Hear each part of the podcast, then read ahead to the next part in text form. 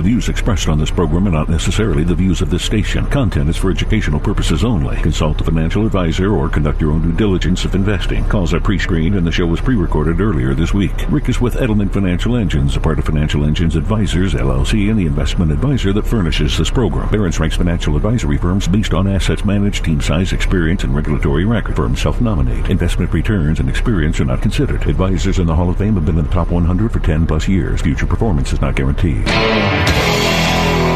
This is the Ric Edelman Show. Barron's ranks Edelman Financial Engines the number one independent investment advisor in the country. And Ric is in the Barron's Financial Advisor Hall of Fame. Now, here's Ric Edelman. And a very happy weekend to you. Welcome to the Ric Edelman Show. Hope you're enjoying the summertime. You know what we haven't talked about in the last several weeks on this program is what's going on in the investing world. There's been so much activity happening. I thought it'd be worthwhile to spend some time today talking about that because you are terribly concerned about what's going on in the investment world, aren't you? You've seen incredible volatility this past week in the stock market. The worst single day since last October occurred earlier this week. And so you're wondering, gee, Willikers, what should I be doing with my investments these days? Well, let's just take a quick look at what's going on. So far this year, through June 30, the first six months of the year, the S&P 500 is up 14%. That's a record high. But also coming along with that is volatility. We've seen it this past week itself, the stock market having a terrible day one day this week, followed by a wonderful day the next. So it's hard to figure out what's going on. Will this be sustained? Is the stock market going to continue to do really well? At this pace, the stock market will be up 28% for the year. Or will investors decide that the party is over, the pace can't be sustained, and there are too many headwinds, too many risks, too many issues that we're dealing with, not least of which is the threat of inflation, along with fears of rising tax rates. So can corporate America keep it up? Well, we do know that there is a couple of dark clouds on the horizon. Number one, of course, is inflation consumer prices rose 5% in the month of May alone.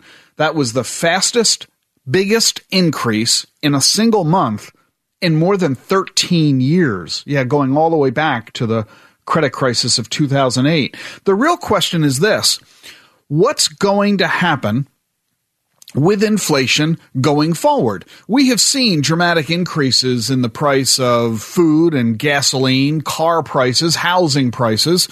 But is this high rate of inflation going to continue or is it over? Are we done? Is okay, prices are higher, but are they going to stop rising or are they going to plateau where they are? Might even prices begin to come back down a little bit? We saw that with lumber, for example. Lumber prices skyrocketed earlier this year and have tumbled ever since. Well, one way we try to get the answer to that question is by turning to the Federal Reserve. I mean, after all, the Federal Reserve, their primary job is inflation and interest rates. And so, what does the Fed have to say? What does Jay Powell, the chair of the Federal Reserve Board, have to say about this? Well, in short, the Fed has absolutely no idea what's going on with inflation. They don't know whether it's going to continue or not, and they don't know, therefore, whether or when they're going to have to start raising interest rates because if inflation continues to rise, the Fed's key tool to reduce the rate of inflation is by raising interest rates.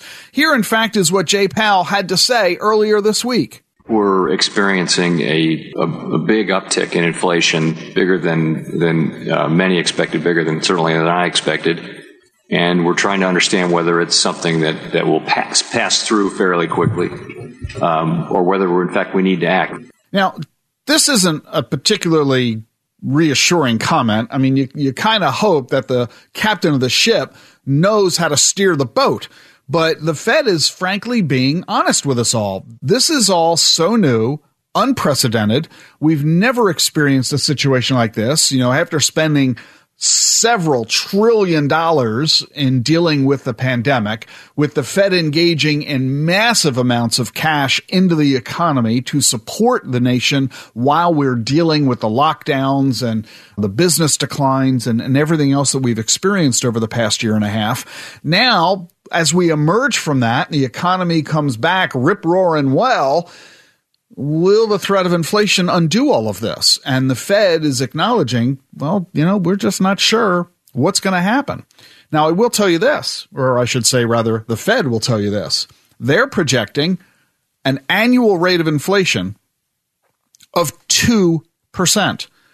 So you have to keep this in mind. The Fed is consciously, deliberately targeting a rate of inflation of 2%, which means they know that they want prices to be higher a year from now than they are today. And let me put it to you in another way. Every dollar you have in the bank a year from now will be worth 98 cents.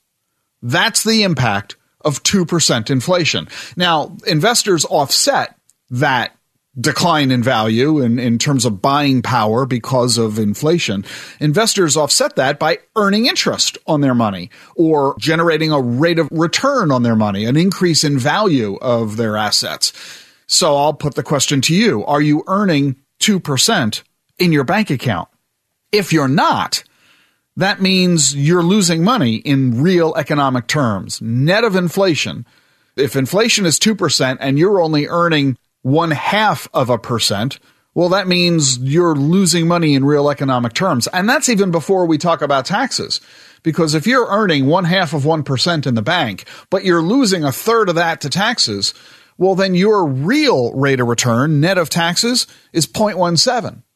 And if inflation is 2%, well, it means you're losing 1.8 in real economic terms, net of taxes and inflation, which is why I often say that people who have money in bank accounts well, the reason you have money in the bank is because you want your money to be safe. You don't want to expose it to market risk. You don't want to take the chances that the stock market might crash or what have you. So you put the money in the bank for safety. Well, guess what? You're going broke safely by having money in the bank because net of taxes, net of inflation, you're not keeping pace with the cost of living. This is a real challenge. And by the way, this isn't merely a challenge in the United States. This is a challenge globally food prices around the world surged 40% in the month of May alone. The United Nations says it's the biggest rise in food prices in 10 years, and they're now beginning to get worried that starvation is going to rise in the world's poorer countries as the world's poor can't afford to buy food. So this is a global condition and a global concern. So what are investors doing about it? What might you be contemplating if you can't get the rate of return you need from your local bank account or treasuries or super safe savings and investment vehicles. Where do you go? How do you get the rate of return you need that exceeds the rate of taxes and inflation? Well, investors are doing some pretty crazy things. Take a look at what's going on in the world of junk bonds. So many investors have thrown money into junk bonds. These are bonds that are considered triple B and below. That's their rating, triple B. The very best rating is triple A. That's followed by double A, single A, triple B, and then followed by double B, single B, all the way down to single digit C. When you get to junk bond yields, you know, everything triple B and above is considered investment grade. Pension funds and, and others are allowed to invest in investment grade bonds. You get below investment grade, they're called speculative grade, otherwise known as junk, because there's a risk that the company that issued the bond might go out of business, which means not only don't you earn any interest, you don't even get your money back. Well, investors have been ignoring the risks of junk bonds because they've been looking at the yields. These yields pay a lot higher interest. Well, it's kind of obvious why. Why would you take the risk of buying a junk bond? They've got to entice you by paying you more in interest than you'd get from a treasury or a bank savings account. Junk bond yields, though, are now at about 4.5%. Now you're saying to yourself, gee, Ric, that's a whole lot better than my bank. And it is at 4.5. But it's actually a record low. If you compare junk bond yields to treasury yields, because treasuries are the safest investment in the world. That's the general attitude investors have, the investment standard of the world. And if you compare junk bond yields to treasury yields, Treasury yields are only 2.5% less than junk bond yields. Why would you take the incredible risk of a junk bond to merely earn 2% more? And that's not all. Investors have thrown $29 billion into municipal bonds this year, and their yields are also the lowest level on record. The Muni Bond Index is 0.95. They're earning less than 1%. And there's such a thing as junk muni bonds, local governments that have very little revenue, very small tax base, and they're unrated. These are called junk munis. They're only 5% of the total municipal bond market, but they have received 25% of investor dollars this year. Investors are chasing yield in a desperate effort to earn higher returns and unfortunately, well, you know what happens when you chase yield. You're taking far greater risks. Investors are more focused about the return on their money than the risks of the return of their money. So before you go chasing yield, you need to recognize that the higher the rate of return that's being promised, the greater the risk you're taking to do it. And when we come back, I'm going to pose a question to you about what rate of return you actually expect to earn? That's a key question, and your answer speaks volumes. So stay tuned for more here on The Ric Edelman Show as we continue our conversation about the investing strategy you need today. 888 Plan Ric, ricedelman.com.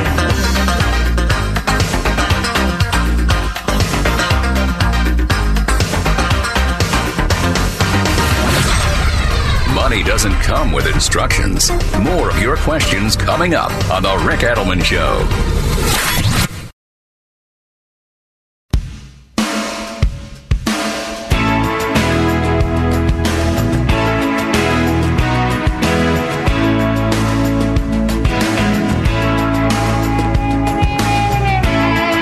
Back to the Ric Edelman Show. We're talking about the world of investing and what you're doing with your money these days. And more importantly, I want to ask you what your expectations are you know, a lot of folks are trying to figure out how to increase their rates of return and, and they're unhappy with what they're getting in bonds. I don't really care what the bond is, whether it's a government bond, a corporate bond, a municipal bond, a junk bond, whether you're talking about a bank CD or savings or checking account, money market account, whatever kind of debt instrument, as they're known, we're talking about here odds are you're earning a very low rate of return, far lower than you're satisfied with getting.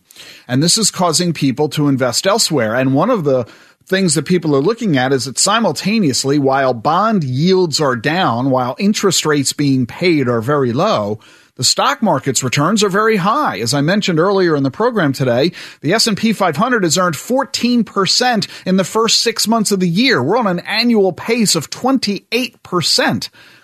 Well, why on earth would you put money into a savings account at zero point nothing when you can put it into the stock market and get, well, gee golly, you tell me what you're going to get. And in fact, gee golly, that's what I want to ask you. What are you going to get? I want to ask you a simple question. What rate of return do you expect to earn in your stock investments over the next many years? What is the average annual return you expect to generate from the stock market? Whether your stocks or your stock mutual funds or stock ETFs, what's the rate of return you expect to get? There was a recent survey just released showing that investors say they are expecting to earn an average of 20% per year over the next many years. Ah! That is shocking to me. That is scary to me.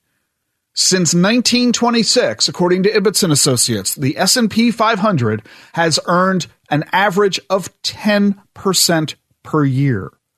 But investors are expecting to get 20% per year.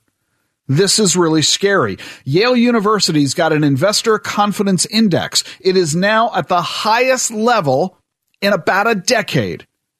You need to get a little grip here because if you're expecting the stock market to generate sustained rates of return of 20% a year, according to the survey, 17 and a half net of inflation, That's just crazy. That ain't going to happen. You're not going to see those levels of returns. And if you're counting on them, if you're doing some calculations at home saying, oh, gee, honey, if we continue to save this amount of money and we continue to earn this rate of return, we're going to have a big bucket of money in just a few years. We're going to be on easy street, able to retire, quit our jobs, have a great time. I'm fearful that your expectations are wildly unrealistic and you're setting yourself up for disappointment and even worse, regret. We need to recognize that sure, the stock market often does generate double digit returns of 20 or 30% a year. It does that from time to time, and we're experiencing it right now here in 2020, 2021. We've seen it in both of these years. But that's not normal. That's not the way it always works. On average, over long periods, the stock market has historically produced 10% per year.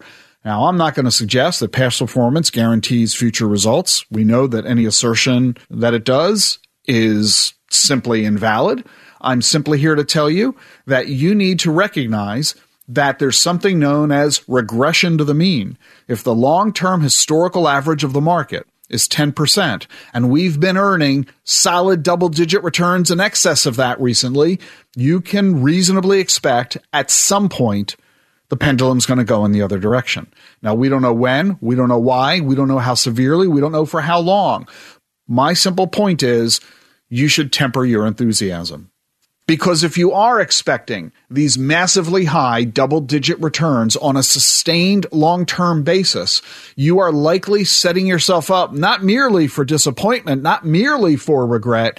You could actually be setting yourself up for scams because there are predators out there who will exploit your greed, your expectations. You're kicking yourself that you're not earning 20, 30, 40, 50% a year. You keep hearing stories about stocks that are producing incredible rates of return. You're not getting them yourself. And when you come upon an email or something online or rumors from a friend who are touting the incredible opportunities of these returns, you're going to say to yourself, well, golly gee willikers, how come I'm not getting that? Maybe I should sign up with those folks. Maybe I should buy the investment they're touting. And that is where financial devastation comes into play.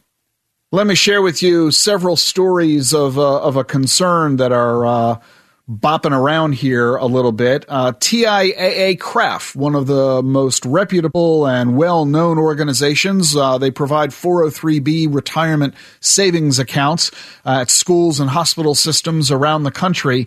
They're now paying a $97 million fine to the SEC for what the SEC says are inaccurate and misleading statements and a failure to disclose conflicts of interest. The SEC says that TIAA-CREF did not disclose conflicts of interest when telling clients to roll their retirement dollars into a managed account program managed by TIAA-CREF. Their reps claimed that they offered objective and non-commission advice, saying they put the client first and that they acted in the client's best interest and they considered themselves fiduciaries. That's what they said to their customers. The SEC says all of that is misleading, their advice is not objective, and it's not necessarily in the client's best interests.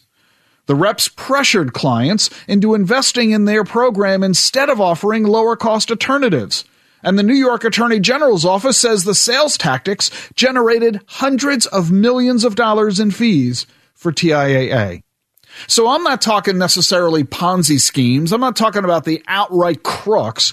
Even well known organizations can be engaging in deceptive and manipulative sales practices in a high pressure environment that serves their best interests. You don't have to take my word for it. It's a $97 million fine, in which, I hasten to add, they did neither admitted nor denied wrongdoing. And how about this one?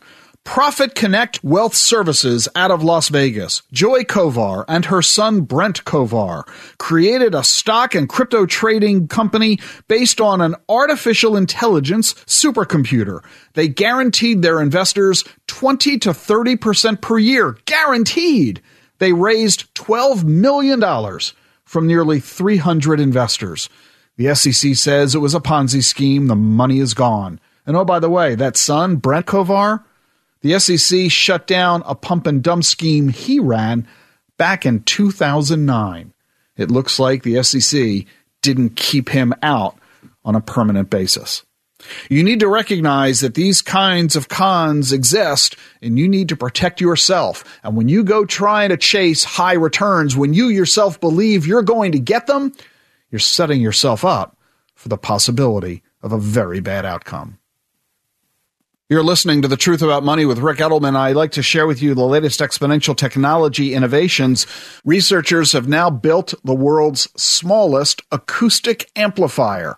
It holds promise for tiny wireless technology. This amplifier, think of it just as a speaker like you would have on your phone or in your car or listening to your stereo. This speaker is 0.0008 square inches. That's half of one square millimeter. This speaker can fit inside a grain of salt. That's tiny. Researchers have also figured out how to build a backscatter radio, a passive sensor that doesn't radiate energy, it reflects it. It's a low cost, low complexity, and battery free radio. Researchers at the Georgia Institute of Technology and Nokia Bell Labs have built this device that can transfer data from virtually any environment. It's getting tiny out there, which is why nanotech is so cool. You're listening to The Truth About Money. 888 Plan Ric, ricedelman.com.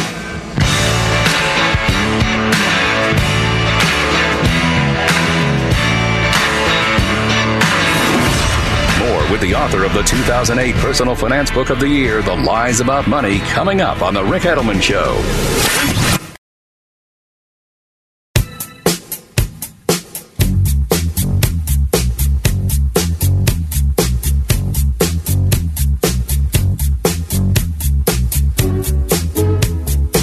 Welcome back to the Ric Edelman Show. As you know, we've announced that uh, this radio show will be coming to a close later this fall. And Jean and I are leaving our daily activities here at Edelman Financial Engines, uh, moving on in a variety of other areas, among them focusing on retirement security, longevity, and Alzheimer's disease, uh, among other things. And uh, I had this very nice phone message of well wishing from Paul Irving.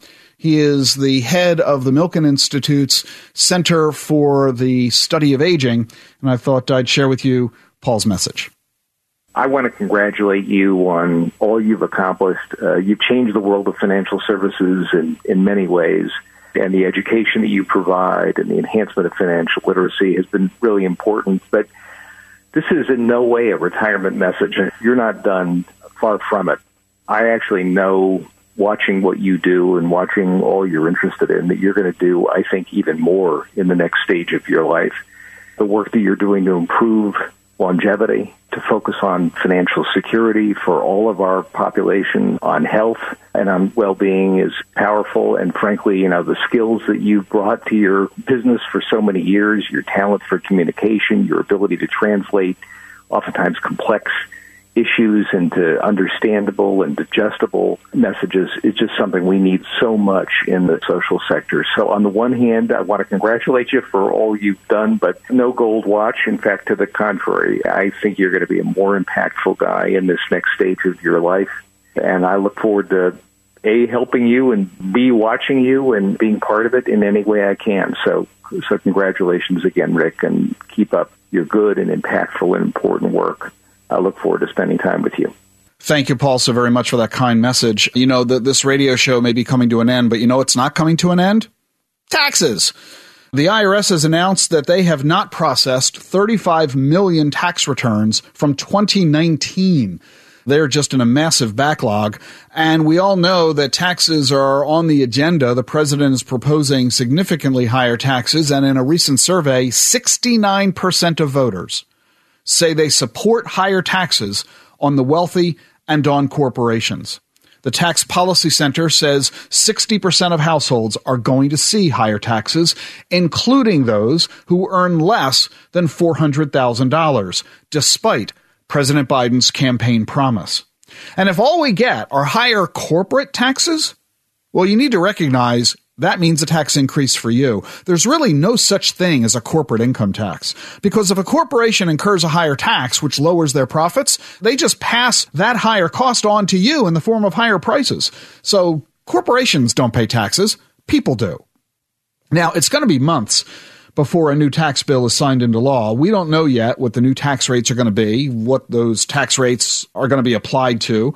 We don't know who's going to have to pay the taxes or when the new tax rates are even going to take effect. But it's safe to say that taxes are going to rise in a lot of categories affecting most Americans. You can expect increases in the income tax, the capital gains tax, the social security tax, the estate tax, the corporate tax, and more. There's likely going to be increases in the gas tax and property taxes and the Medicare tax. The step up in basis and the 1031 exchange might go away, meaning you won't be able to leave your money tax free to your kids. You won't be able to sell real estate to buy other real estate without paying taxes. And there could even be totally new taxes, like a value added tax, a wealth tax, or a tax on Roth IRAs. Your taxes could also go up even if they don't increase tax rates. They'll simply reduce deductions, exemptions, and exclusions. That deduction for your 401k, it could go away. The mortgage interest deduction, it's already gone for a lot of people. It could go away for everybody. There are a lot of ways taxes can rise without actually raising tax rates. And tax compliance costs could rise. If the tax code gets more complicated, or if the IRS starts auditing more people, you'll pay thousands more to your CPA. According to the Tax Policy Center, we're going to see the largest tax increases in decades. The alternative is to reduce government spending. But politically speaking, that's not likely. Now, before you try to alter your strategy to beat these new taxes, slow down. It might already be too late.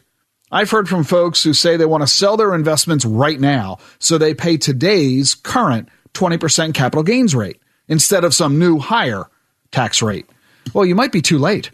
The new tax law, whenever it's passed, could be retroactive meaning whatever you do right now will be subject to the new law, even though the new law doesn't yet exist. The bottom line, we don't know what the new tax law will be. And yeah, that makes tax planning a little bit of a challenge. But you know what's interesting about our tax system? It taxes income, not assets. Now, in the beginning, in the founding of our nation, that made sense because the only thing anybody had was income. Nobody had assets. But today, lots of people have assets. But our tax code still focuses on income. So your income is taxed, but your assets are not taxed.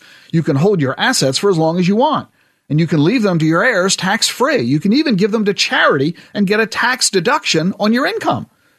The result is that rich people pay very little to no taxes. They own, for example, lots of stock in their company. The stock that they own is not taxed, but their income is, so they take no income. They get no W 2. Instead, they borrow money from the bank and they use their stock as collateral.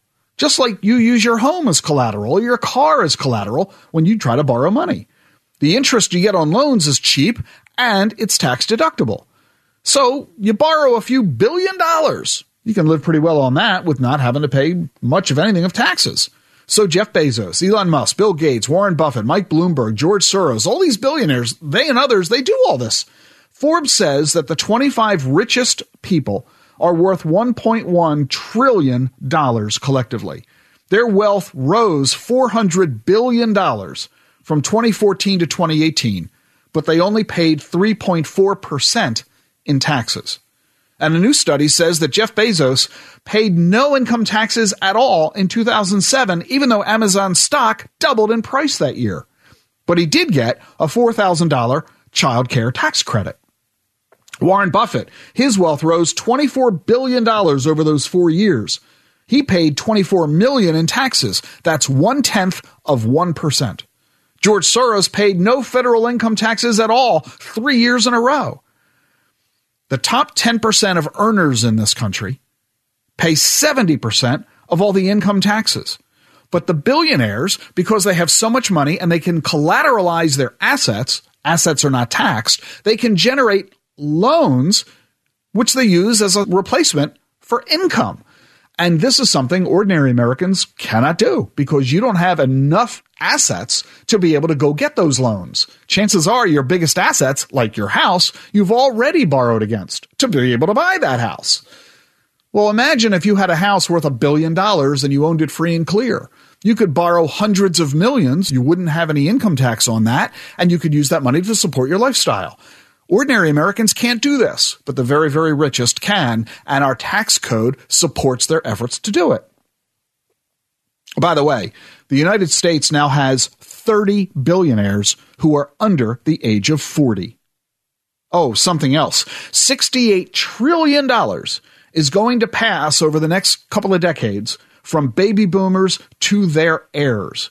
There are 85 million baby boomers in America. 90% of all boomers are still alive, and they're going to pass their assets to their children, and those assets under current law pass tax free.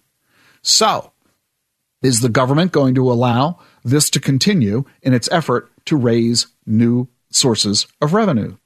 By the way, the Treasury Department says $600 billion in taxes was not collected in 2019 due to tax cheating.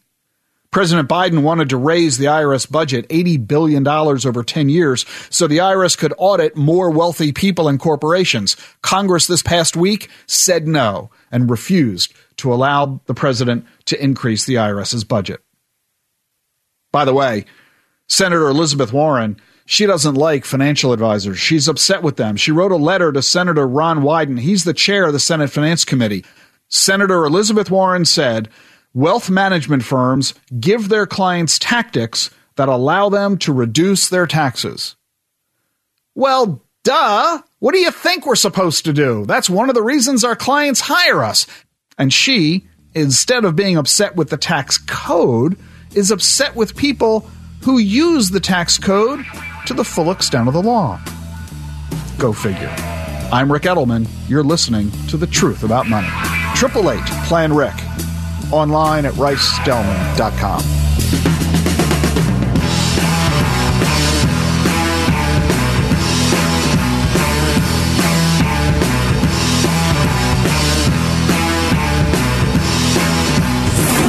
Or with the author of the number one national bestseller, The Truth About Retirement Plans and IRAs. Coming up on The Ric Edelman Show.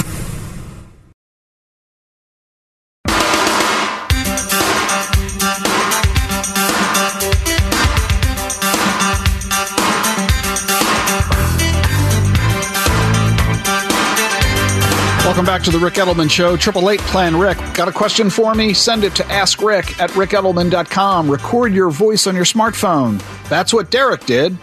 Hey Ric. this is Derek from Washington. My question is what are your thoughts on getting life insurance versus mortgage insurance? I'm 34 years old, married with two young kids. I work in law enforcement. My wife works full time as well. Given my career choice, I want to make sure my wife and kids are taken care of should something happen to me. One of the biggest ways to do that is to make sure they can stay in the house we currently live in. Our mortgage is currently about $550,000 with a current market value of nearly 900,000, so we do have some equity in it. What are your feelings on getting mortgage insurance to ensure it gets paid off should the worst happen versus getting life insurance? Also, does mortgage insurance payout adjust to the current mortgage note due, or does it stay at a fixed amount? Thanks again, Ric. Love the show and everything you do. Sad to see you leave, but happy for your next phase. Thanks again. Derek, thanks so much for your dedication and service to the community. You definitely need life insurance. Uh, recognize that mortgage insurance is life insurance. It simply pays the mortgage off instead of giving a check to your wife. And that's why we're not really big fans of mortgage insurance. I don't want your wife to be forced to pay off the mortgage. She might have more urgent or valuable uses for the money than that. Let her just continue making the mortgage payment. That's what counts. Provide her the money she needs to be able to do that. Paying off the mortgage isn't something that's necessarily essential. And another problem, because of the way it's marketed, mortgage insurance costs a lot more than life insurance, simply from a marketing advertising strategy. So, no, forget about mortgage insurance. Life insurance is the way to go. And you want to make sure you have a sufficient amount of life insurance for your wife and family that will be sufficient for them to be able to maintain their lifestyle and provide financial security. Now, one key element here because you are in law enforcement, you might find it difficult to buy life insurance because of the risk of your occupation, or you may discover that the policy won't pay a benefit if you should be killed in the line of duty. So talk with the life insurance companies to see if they will provide you coverage despite your occupation or if they might carve out the cause of death accordingly. And also go talk to your union and see what is available through them because this issue is faced by firefighters and police officers and, and many who work in risky occupations. So the opportunity for buying life insurance exists. You might end up having to pay a little more for it than other folks, but definitely go about it as best you can. And I think you'll discover that life insurance is better for your wife and lower cost for everybody. That was Derek in Washington, D.C. Anytime a financial question strikes you, just record it on your smartphone. Send it to askric at ricedelman.com. Now it's time for everyone's favorite part of the show, a visit from my wife, Jean Edelman. Hello, everybody. Good to be back and sharing.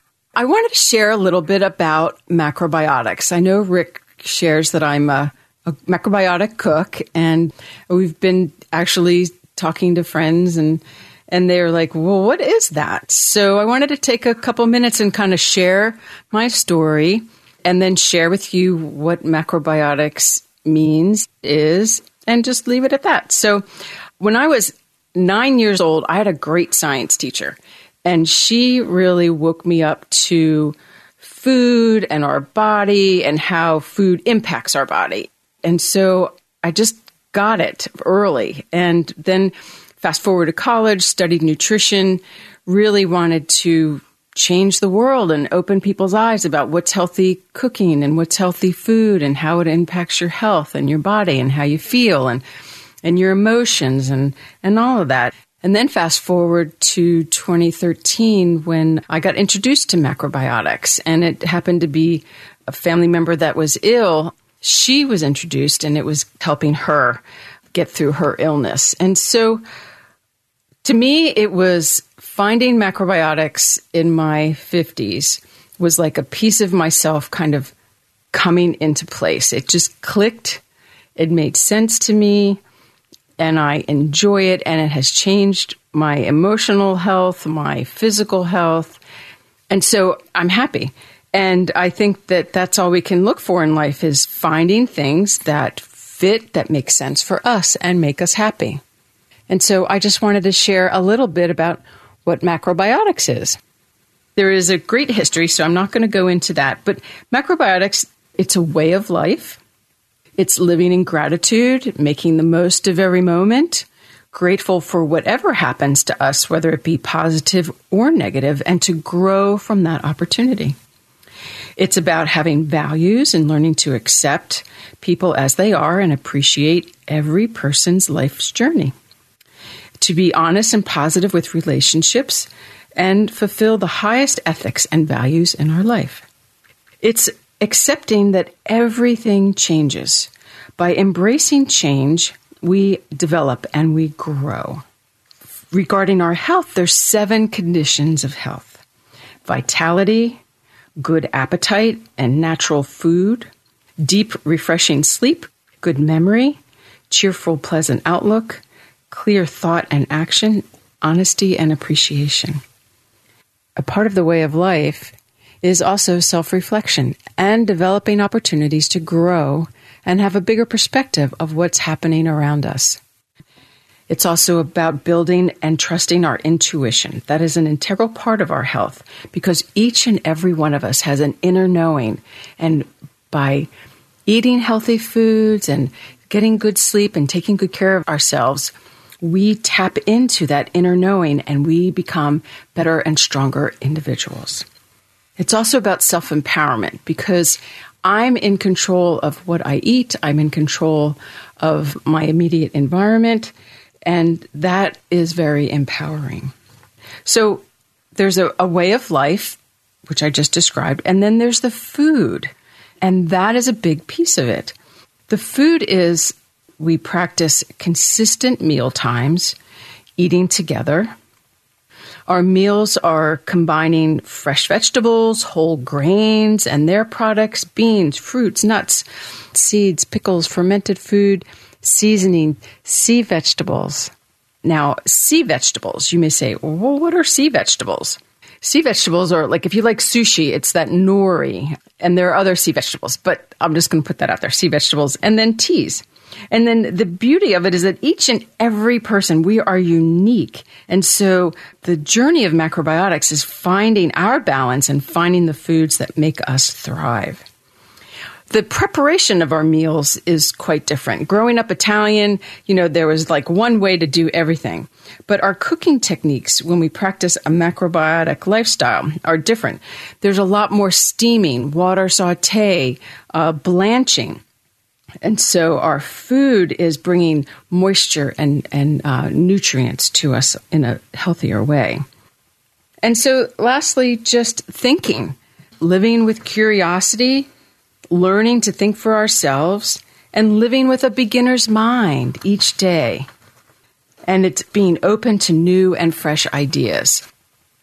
And so, macrobiotics is a way of life. It's looking at our food differently and preparing it a bit differently. And it's just having wonderful natural curiosity and an open mind. So that's it very simply. My word for the week is macro. M is for magnificent because when you change and you are in control of your health and what you eat and how you manage your day to day life, you feel magnificent. The A is for allow. We need to allow these changes. C is for change. Look for change. It's a wonderful opportunity to grow and learn something new. The R is for research. You know, there's so much information out there, and we need to research and find what fits for us because not everything fits for everyone because our systems are different. Everybody's different. And when we find that piece and when it fits, we're going to feel awesome. And O is for the opportunity. Just look for opportunity for change, opportunity for health, opportunity for gratitude and kindness, and changing the small little world that is around us.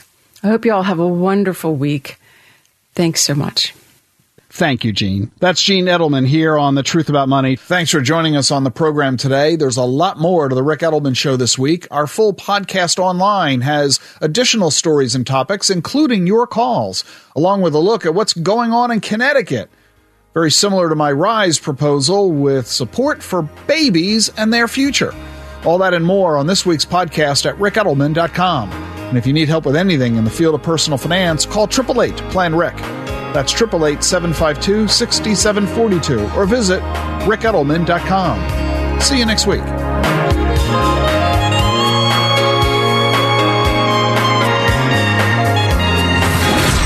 Get the truth about money every weekend on The Ric Edelman Show.